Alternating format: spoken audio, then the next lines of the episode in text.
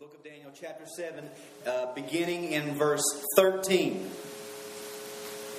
This is Daniel speaking.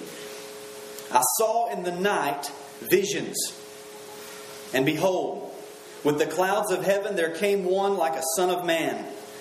And he came to the Ancient of Days and was presented before him. And to him was given dominion and glory and a kingdom that all peoples, nations, and languages should serve him. His dominion is an everlasting dominion which shall not pass away, and his kingdom one that shall not be destroyed. This is God's word. Let's pray. Father, I thank you so much for your word. I pray that you would come now. I Pray that your spirit would help us to understand this, um, help us to receive this with gladness um, I know that you have things that you want to accomplish with this word, and you've promised that it will not return void, but that it will come back to you having completed what it was supposed to. And so I'm, I'm calling you out on that promise, and I pray that you would do that for us this morning. God, change our hearts. Change the way we look at you and think of you this morning. In Jesus' name I pray. Amen.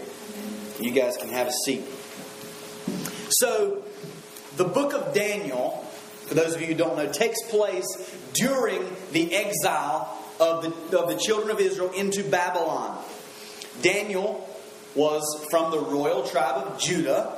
He was a very smart man, a very godly man. He was obedient and faithful to the Lord, even in the face of, of the lion's den, which many of you know the story of Daniel. When you think of Daniel, you think of Daniel in the lion's den. Most people know those stories. He prayed to the Lord even after it was already decreed it's illegal to pray to God. He kept on doing it and he was thrown into the lions. And many of us know that story. But most people, what they don't know or don't think of or don't have a good handle on is the last half of the book of Daniel, which is pretty much all apocalyptic prophecy. Um, He's speaking figuratively about the end times, about things that are going to happen before the Lord comes back, and between the time that he's he's prophesying. And this idea, this study is called eschatology, the study of the last things. And so in Daniel, he's doing that kind of apocalyptic prophecy. Um, I would say equivalent to the book of Revelation. Everybody, you know, when they think of the, the weird, crazy book of the Bible, they think of Revelation. Well, Daniel is the precursor to Revelation. You, you cannot understand Revelation until you get Daniel down. So, Daniel is, is equivalent with the book of Revelation with this apocalyptic prophecy. Now, in chapter 7, Daniel is seeing dreams and visions while he's sleeping. Now, the first eight verses, which we didn't read, I'm just kind of building some context here. The ver- first eight verses describe four different beasts. And if you've read Revelation, you know there's a lot of mention of beasts and, and creatures and stuff. There are four beasts, and those four beasts represent four different world powers, political powers, kingdoms, or kings um, that would wreak havoc and have authority in the world somewhere, sometime between while Daniel's writing and the Lord comes back.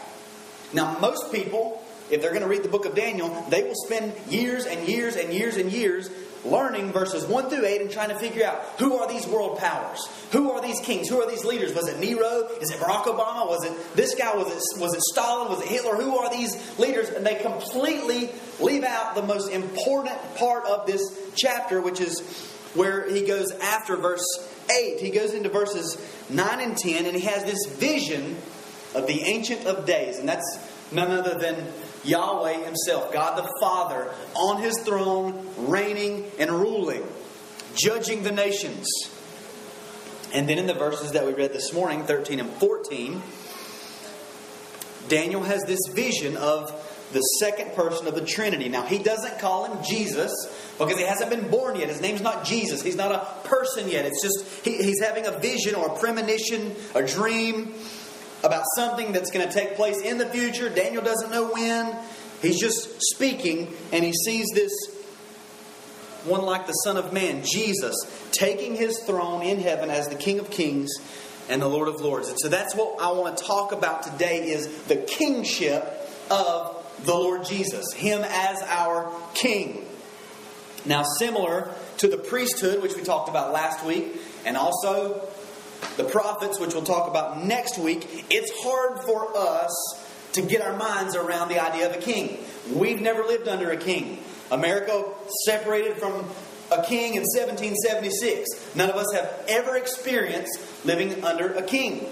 Even in uh, the Queen of England, Queen Elizabeth II, she, she has very little real power. She's a constitutional monarch. She's more just like a figurehead when they when they carry out laws and edicts. They do it in the name of the queen. She's like a, a head of state, but she doesn't have a whole lot of real power. There's still a, a parliament there. So it, understanding this concept of a king is hard for us. We can say Jesus is king, king of kings, but it's hard for us to really understand what that means.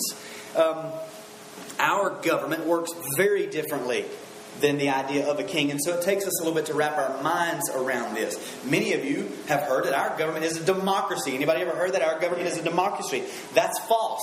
Our government is not a democracy, has never been a democracy. Um, we're slowly moving towards a democracy, which is a horrible thing. But from our Constitution, our government is what's called a constitutional representative republic.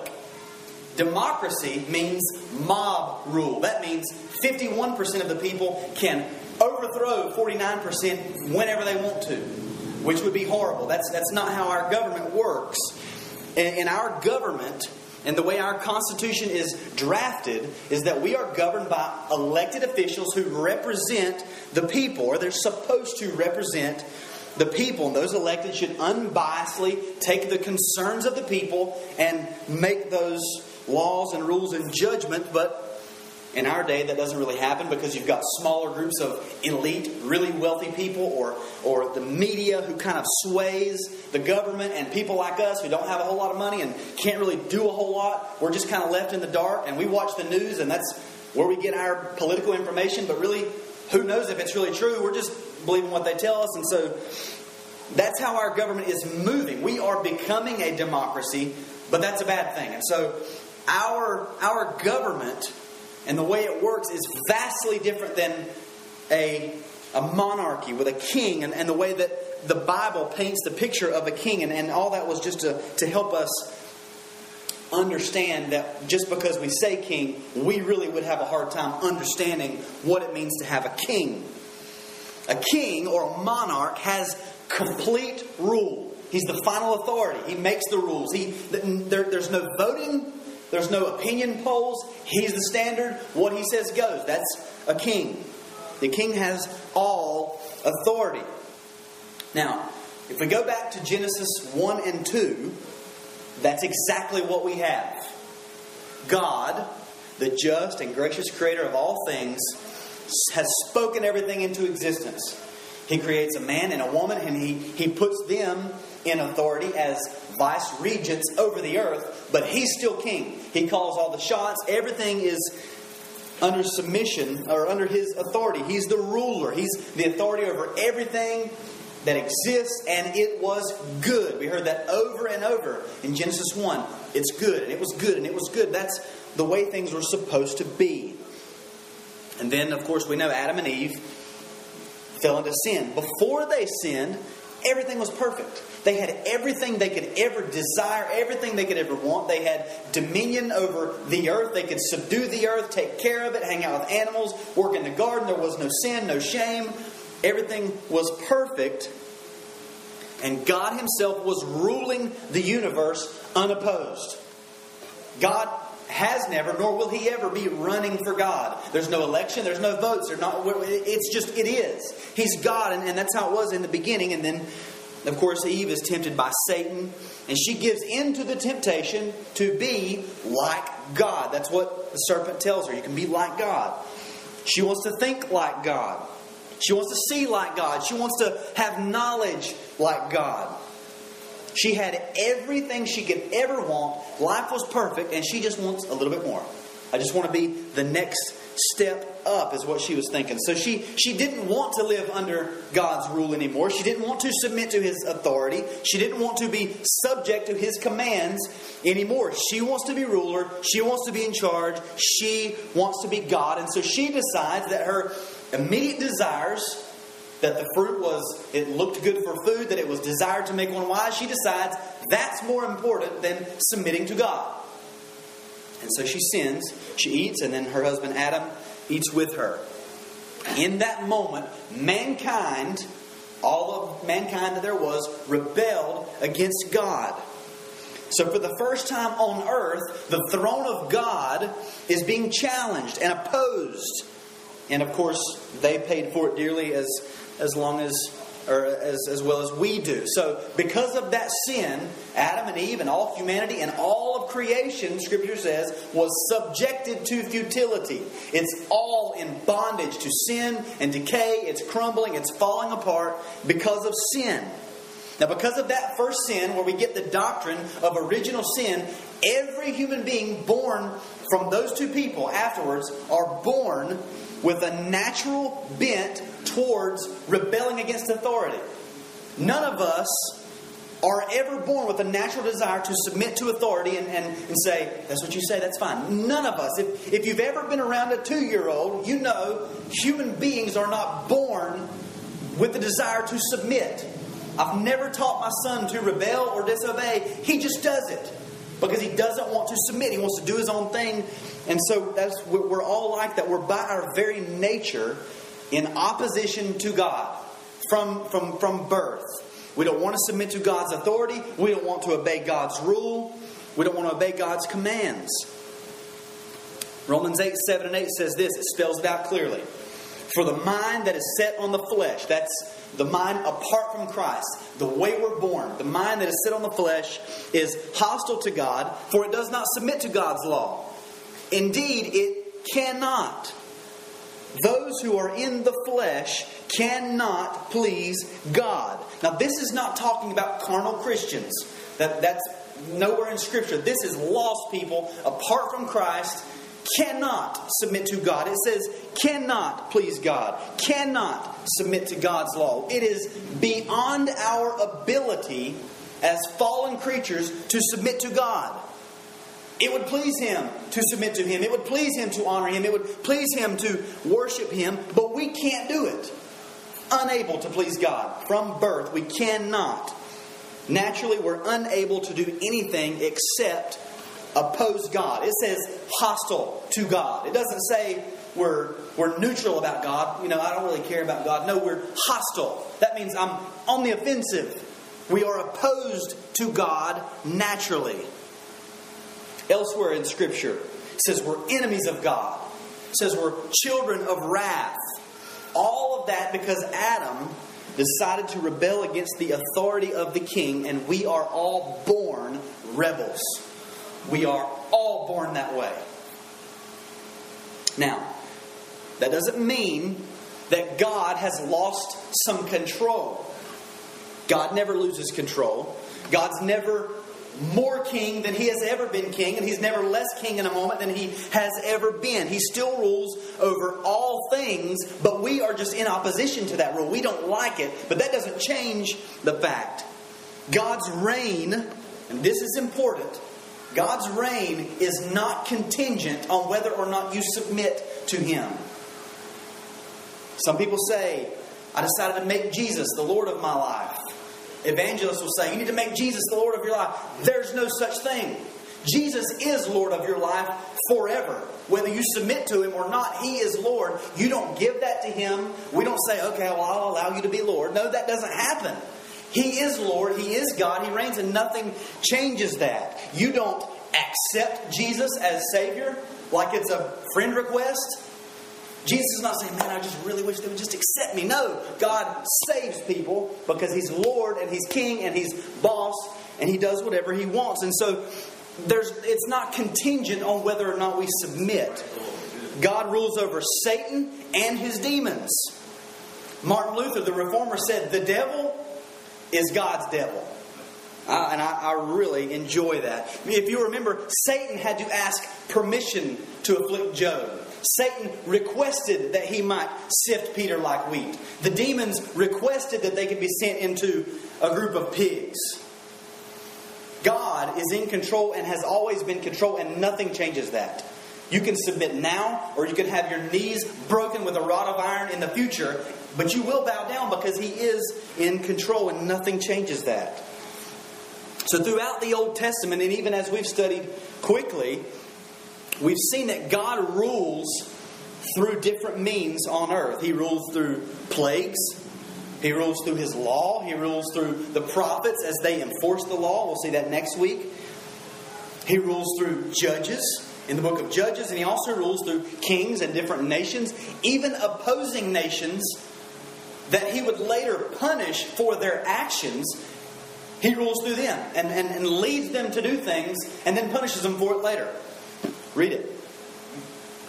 So, I, just mentioned judges. In the book of Judges, God rules through men called judges. The most popular of the judges, everybody knows the story of Samson. And, and most of you know that story. So, so God rules through the judges. In 1 Samuel chapter 8, we're told that Samuel had made his sons judges. And they weren't very good judges. And so the people get tired of having judges, and they go to Samuel and they request a king. And I'll read this to you from 1 Samuel chapter 8. 1 Samuel chapter 8, it says, Then all the elders of Israel gathered together and came to Samuel at Ramah and said to him, Behold, you are old and your sons do not walk in your ways. Now appoint for us a king to judge us like all the nations. But the thing displeased Samuel when they said, Give us a king to judge us. And Samuel prayed to the Lord, and the Lord said to Samuel, Obey the voice of the people in all that they say to you, for they have not rejected you, but they have rejected me from being king over them. According to all the deeds that they have done from the day I brought them out of Egypt, even to this day, forsaking me and serving other gods, so they are also doing to you. Now then, obey their voice only you shall solemnly warn them and show them the ways of the king who shall reign over them. So, you see, even in their request, you see some problems. First of all, they say, We want a king to judge us like all the nations. Now, when we think of a king, especially scripturally, as kings, we don't think of it as a bad thing. But they, the reason they got a king was because they were rebellious. They wanted a king like the other nations. That's problem number, number one. They didn't want to be God's people. They didn't want to be set apart. They didn't want to be different. They didn't want to be under God's rule. They wanted to be like everybody else. And, when we've studied the Old Testament, the whole point of every bit of the law and the commandments and the ceremonies and all that stuff was to set them apart. And they were saying, we don't want to be set apart. We want to be like the other nations. That's problem number one. And then problem number two, God says to Samuel, they haven't rejected you. They're rejecting me as their king. See, the judges were ruling under the authority of God, but God was still king. He was the one who was appointing the judges. And so, in asking for a king, they're not just rejecting the judges, they're rejecting God. And so they're rejecting God's authority. They don't want God as their king. They want a man as their king. They want a man as their ruler. And that is expressly the same sin that took place in the Garden of Eden. God's people have rejected God as king. They say, We don't want God and his authority. We want the authority that comes from man. We want a, a human authority. That's self worship. That's idolatry. Same problem. It's never changed. We still do it all the time. That is the problem. We worship ourselves. And so God tells Samuel, just give them what they want, but warn them what it's going to be like. Just remind them, you want a king, you'll have a king, but here's what a king is going to look like. And he goes on in, in 1 Samuel and says this He said, These will be the ways of the king who will reign over you. He will take your sons and appoint them to his chariots and to be his horsemen and to run before his chariots. He will appoint for himself commanders of thousands and commanders of fifties, and some to plow his ground and to reap his harvest and to make his implements of war and the equipment of his chariots. He will take your daughters to be perfumers and cooks and bakers. He will take the best of your fields and vineyards and olive orchards and give them to his servants. He will take the tenth of your grain and of your vineyards and give it to his officers and to his servants. He will take your male servants and female servants and the best of your young men and your donkeys and put them to his work. He will take the tenth of your flocks, and you shall be his slaves. And in that day you will cry out because of your king whom you have chosen for yourselves, but the Lord will not answer you in that day. So we see there what he's doing he is he's Samuel is describing what a monarchical reign looks like. You want a king, you can have a king, but he's going to have all authority over whoever, whenever, wherever. He's going to do whatever he wants with whoever, whenever, wherever. Your children are going to be taken and made slaves. he's going to take your food. He's going to take your crops. He's going to take your land because he is king, and kings do whatever they want. They, there's no authority except the king. And so he's just describing that for them. They've never had this before. And so he's saying, You want a king like the other nations? Well, let's just go ahead and get this straightened out. This is how the other nations live, and that's what you're asking for, and they they still want a king. And so that begins the time of the kings, beginning with King Saul. Now, Saul was not like a king fully like we would think of a king. Saul was more just like a really strong military leader. Much of what you read about Saul is just military conquest. He went in and beat this nation. He went in and beat this city, this city, this city. It's military conquest. Saul didn't try to establish a central government and a, parliament or, or different branches of government. He didn't do any of that stuff. He didn't have a palace like we would imagine a palace.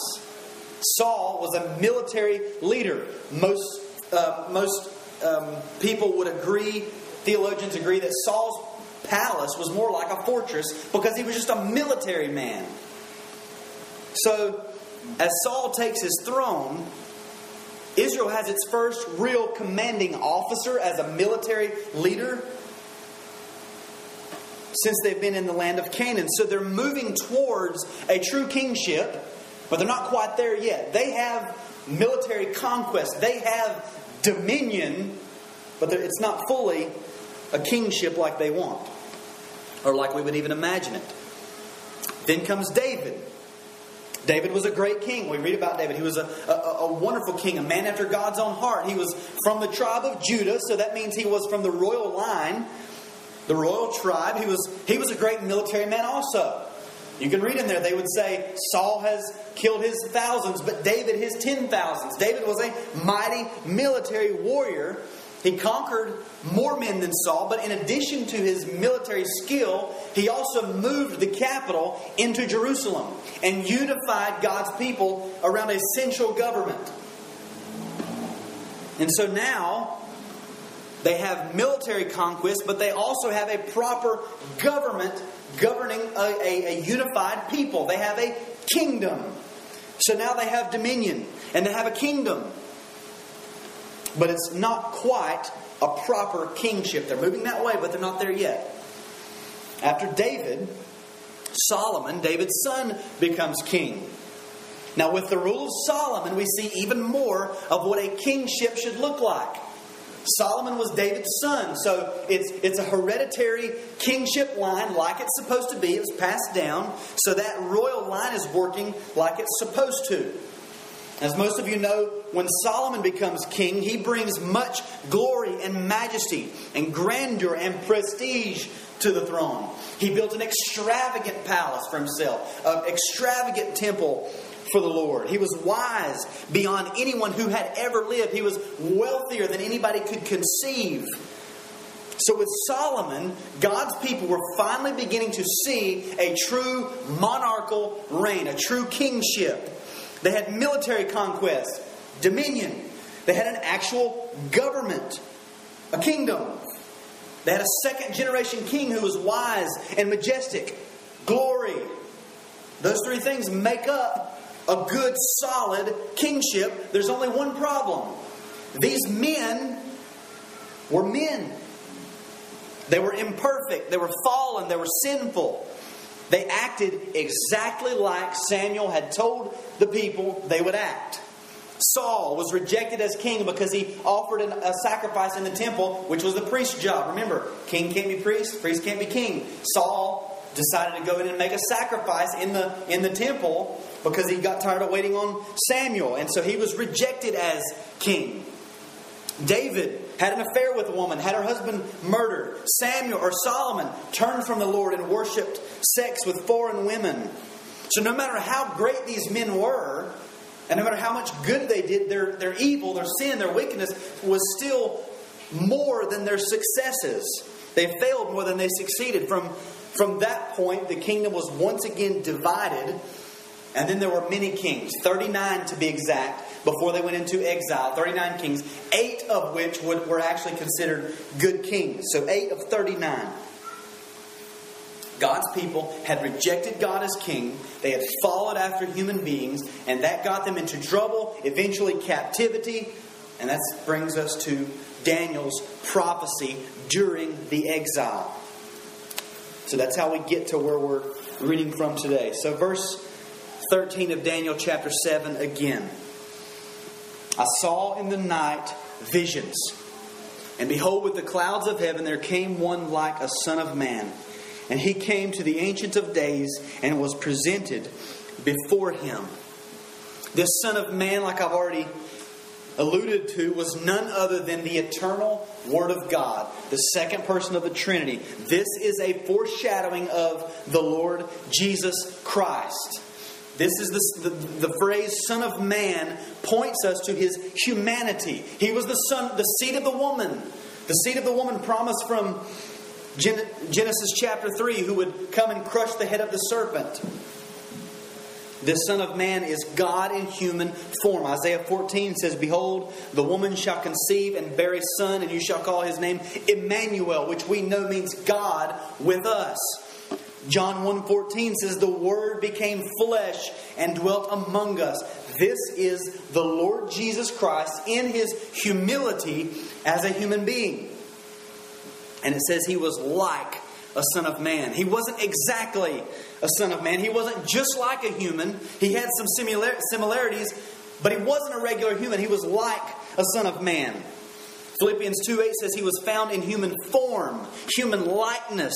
He was made to be like one of us, but he was still different. He was fully human being, but he was also fully God. That's who Daniel is seeing, one like a son of man. And it says he came with the clouds of heaven. This is a reference to his exaltation after his resurrection. He was like a son of man, a human being, but declared to be the Son of God in power by his resurrection from the dead. Forty days after his resurrection, he ascended bodily into the clouds. A cloud took him away. Jesus, with the Father, right now has a human flesh body. It's a glorified body, but he's a human being. And just as a side note, if he ascended bodily into the clouds, then we can also expect that he will return in the same way. This is none other than the Lord Jesus Christ that he's talking about. And it says he came to the Ancient of Days. Once again, this is a reference to his ascension into the heavens, into the presence of God. No human being was ever allowed into the true presence of God. After his death, his burial, his resurrection, Jesus ascended into the Holy of Holies, into the presence of God, and he's seated at the right hand of the Father. We've talked a lot about that with the ceremonial law and the, the tabernacle. Jesus is in the presence of the Father. Now, as, as background to that, in John 17 5, Jesus prayed this to his Father Glorify me in your own presence with the glory that I had with you before the world existed. So, before the world began, the eternal Word of God existed forever in the presence of God and the Holy Spirit in the Trinity, in, in eternal communion there with the Trinity. And then Galatians 4 4 says, In the fullness of time, God sent forth His Son, born of a woman, born under the law. So, the Son the Word of God, the second person of the Trinity, the Son of God, has eternally existed in full glory in the presence of God the Father and the Spirit. And then in the fullness of time, which means at just the right time, when everything was perfect and everything was exactly right, God sent His Son into the world to be born of a woman, like a Son of Man. So after Jesus had lived and then died and then resurrected and ascended, He's now come before the Ancient of Days, right back to where he was before. The work is finished. All that the Father had laid out for him to complete was done. It, his people were redeemed, the sins were atoned for, death defeated, hell conquered, and he goes right back to where he was before. He had a place, he came to do a job, he did it, and he goes back into the presence of the Father, the Ancient of Days. So he's come and he is presented before the Ancient of Days. That's that phrasing means he was brought near. He came on in to the presence of the Father. He went into that place where only the Father, the Son, and the Holy Spirit could go. He was presented like a prize, like a reward, like some human would be presented the key to a city, or a, a, war veteran would be presented with a Medal of Honor it's as if this eternal Word of God came back into the presence of the Father in His glorified, risen human body, in which He had accomplished the most significant act of mercy and grace the universe will never know to say, Here I am, Father, I'm back. I've done what you sent me to do. The work is complete. Your people are redeemed. My bride has been bought. It's all over. The victory's won. So here I am. I'm done. The work is done. He's presented before the Ancient of Days. And then in verse 14 is where we begin to we, we get that glimpse of the kingship of the Lord. He's presented before the Ancient of Days, and he stands to receive the throne above all thrones. Verse 14 says, And to him, and to that one like the Son of Man, to the Lord Jesus, was given dominion and glory and a kingdom, that all peoples, nations, and languages should serve him. His dominion is an everlasting dominion which shall not pass away, and his kingdom one that shall not be destroyed. It says he was given dominion. God the Father, the eternal ruler, sovereign over all that is and ever will be, bestows on his Son dominion. He was given dominion, given governmental rule. The Lord Jesus governs the universe. The Lord reigns. Like the psalmist says over and over, the Lord reigns. He's been given all supremacy, He's been given all authority, He's been given all power. Saul have, may have been a good fighter, he may have conquered many kings and kingdoms, but he sure was afraid of Goliath. Saul had some great victories, but he, he didn't beat those Philistines the last time. He, he couldn't overcome those archers. He didn't overcome the sword of his servant as he commanded him to thrust him through because he would rather die than lose that victory and live. He didn't have all the dominion. He did a lot, but he didn't have all of it. In Matthew 28 18, Jesus said, All authority in heaven and on earth has been given to me. It's all His. Jesus reigns now. Jesus is king now. If you remember earlier in Matthew, John the Baptist and Jesus were both preaching repentance in light of the coming kingdom. And we learned that the kingdom of heaven came as Jesus comes into the world but will be consummated later when he comes back. So we're, we're in that already but not yet stage of history. The kingdom of God is here, it's present, it came with Jesus, but it will not be consummated until his second coming. He reigns now, he has dominion now. Nothing in this universe can stop the gospel from going forth and accomplishing what God has ordained for it to accomplish from the foundation of the world. Nothing can stop it. Jesus said the gates of hell will not prevail against his church. Jesus is king. Jesus has all authority. Satan may have blinded the minds of the unbelievers. But when God chooses to awaken a dead heart and open blind eyes, there's nothing Satan can do about it. Because God rules, the Lord reigns. It says about this dominion that's in an everlasting dominion that shall not pass away. This dominion will not pass away, it will exist forever. Nothing will ever come to overthrow this kingdom. No opposing kingdom will ever threaten it. Jesus rules and reigns now. He has always reigned and he will reign forevermore, and nothing will ever change that. So he's been given dominion. Unto him was also given glory. He has honor. He has prestige. He has fame. His request was granted, and he has been given that full glory that he had with the Father before the world existed. Solomon brought much glory and prestige to the throne of Israel. He built a lavish palace, a majestic temple, pools of water and forests of trees. Okay, we plant gardens, Solomon plants forests. He digs pools, ponds of water, which can still be seen to this day, to water the forests that he planted.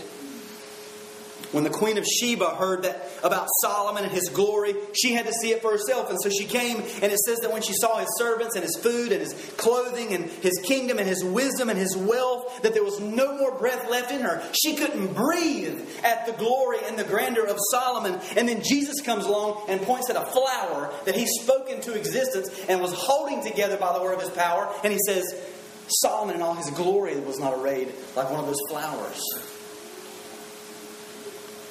And then Jesus hints at that again in Matthew 12 when he says, Behold, a greater than Solomon is here. Jesus has been given unmatched glory. Glory that we can't fathom. This is one of those things that if our bodies were in the presence of the glory of Jesus now, we would explode. We would evaporate. We cannot exist in the presence of that glory. That's why we have to get new ones so that we can be in His presence forever because our bodies can't stand His glory. Says, Unto him was given a kingdom. Jesus has been granted a sphere of authority that stretches over the universe. The angel, when prophesying his birth to Mary, said his kingdom would have no end. There's no stopping it. There will never be another, another inauguration, never another vote, never, never another election. David may have unified the people of Israel for a time, but they did split again, and off they went into exile. He was a good king, but his kingdom ended. When God promised David that there would be someone to sit on his throne forever, he wasn't talking about Solomon. Solomon died. The kingdom belongs to the Lord Jesus Christ, and it has no end. It says that kingdom will not be destroyed. Once again, he's reiterating that this kingdom has no opposition. No army can destroy this kingdom. See, a lot of people have this mindset that you've got God and you've got Satan, and they're battling for the kingdom. That's not true. You got God, and then you got Satan, who's just an angel. He's just a fallen angel. They're not battling for the crown. He's under the authority of the throne of Christ. Even the demons call Jesus the Holy One of Israel, which is used multiple times in the Old Testament as a reference to Yahweh. The kingdom will not be destroyed. It will not be challenged. It cannot be overthrown. It cannot be sieged. His kingdom shall not be destroyed. And look at the implication of this dominion and this glory and this kingdom that all peoples, nations, and languages should serve him. It says that. That all peoples, nations, languages should serve him. His dominion and his glory and his kingdom are such that people from every tribe and nation and tongue on earth will serve him. This is not a limited rule. This is not confined to local borders or national borders. It's not confined to languages or skin colors or ethnicity or cultures or flags. He rules with a, a, a kingdom and a dominion that has no end. It cannot be stopped, it's unlimited. So here's the question. I'll close with this if God has redeemed a people from every tribe and nation and tongue on earth, which we believe based on passages in the book of Revelation, based on this, we believe that, then how will those people come to know the Lord? How will they know about the Lord and the reign of Jesus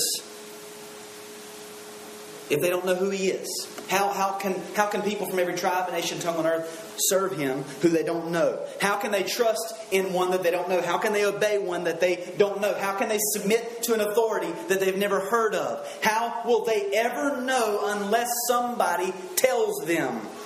And how will somebody tell them unless they are sent? The Apostle Paul asked these same questions in Romans 10, and then his answer is How beautiful are the feet of those who preach the good news. That's us. That's where we come in. Because it says it's going to happen. And this is where we come in. I've already quoted from the Great Commission in Matthew 28 All authority in heaven and earth has been given to me. Therefore, go and make disciples of all the nations, baptizing them in the name of the Father and of the Son and the Holy Spirit, teaching them to observe all that I have commanded. That's the Great Commission. In Acts 1, there's a parallel account of the same commission in the same event, and in Acts 1 8, Jesus it says, He says, You will receive power when the Holy Spirit comes upon you, and you will be my witnesses in Jerusalem and Judea and Samaria to the ends of the earth. When the Holy Spirit comes on you, you will be my witnesses. Not when the Holy Spirit comes upon you, it'd be great if you could be a witness. It doesn't say that. When you receive, or when the, the Holy Spirit comes upon you, you will receive power, you will be my witnesses. So, what is a witness? A witness is a person who merely gives testimony to what they know to be true. So, as disciples of Jesus and witnesses of Jesus, if the Holy Spirit has come upon you and you have received power, then you are to give testimony to what you know to be true. What do we know? Jesus Christ is King of kings and Lord of lords. He has all authority in heaven and on earth. He has a kingdom and a dominion that will not pass away or ever be defeated. Jesus reigns.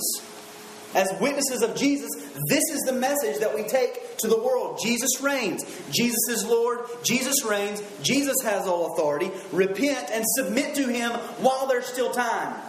That's our message. Repent. Jesus said, Preach repentance and the forgiveness of sins in my name until I return. So we are witnesses of the kingship of Christ. The gathering of believers, that is the church, that's us. The church is a living, breathing, walking, talking, active presentation to the world of the rule and the reign of King Jesus in the hearts of his people. That's what this is. That's why this time together is so important. That's why our love for one another is so important.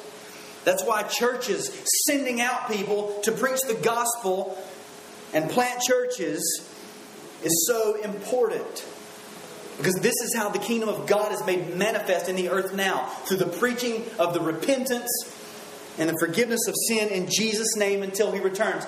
That's how the kingdom grows. It's not through digging wells, it's not through handing out bottles of water, it's not through giving shoe boxes. That's not how the kingdom grows. The kingdom grows when you say, Look, Jesus is Lord, and you should repent, turn from your sin, worship Him. That's the kingdom of heaven on earth. I'm not saying you can't do good things, we absolutely should, but that's not growth of the kingdom.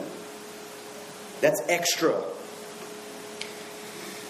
So in his life, Jesus secured the righteousness that we would need, that we do need to go into the presence of God. In his death, Jesus atoned for our sin and settled the debt that we owed to the Lord. And in his resurrection, Jesus arose victorious over death and hell and the grave. Jesus is the King of all kings and the Lord of all lords. And that is not contingent on whether or not in this moment you choose to submit. It doesn't matter. He's still Lord. And someday we will all bow down, we will bow the knee, and we will worship Him, and we will confess that He is Lord. My encouragement is that you would do that now, here on earth, rather than being made to do it later by submitting to the kingship of Jesus, repenting of your sin, turning from your sin, and worshiping Jesus as King. Let's pray.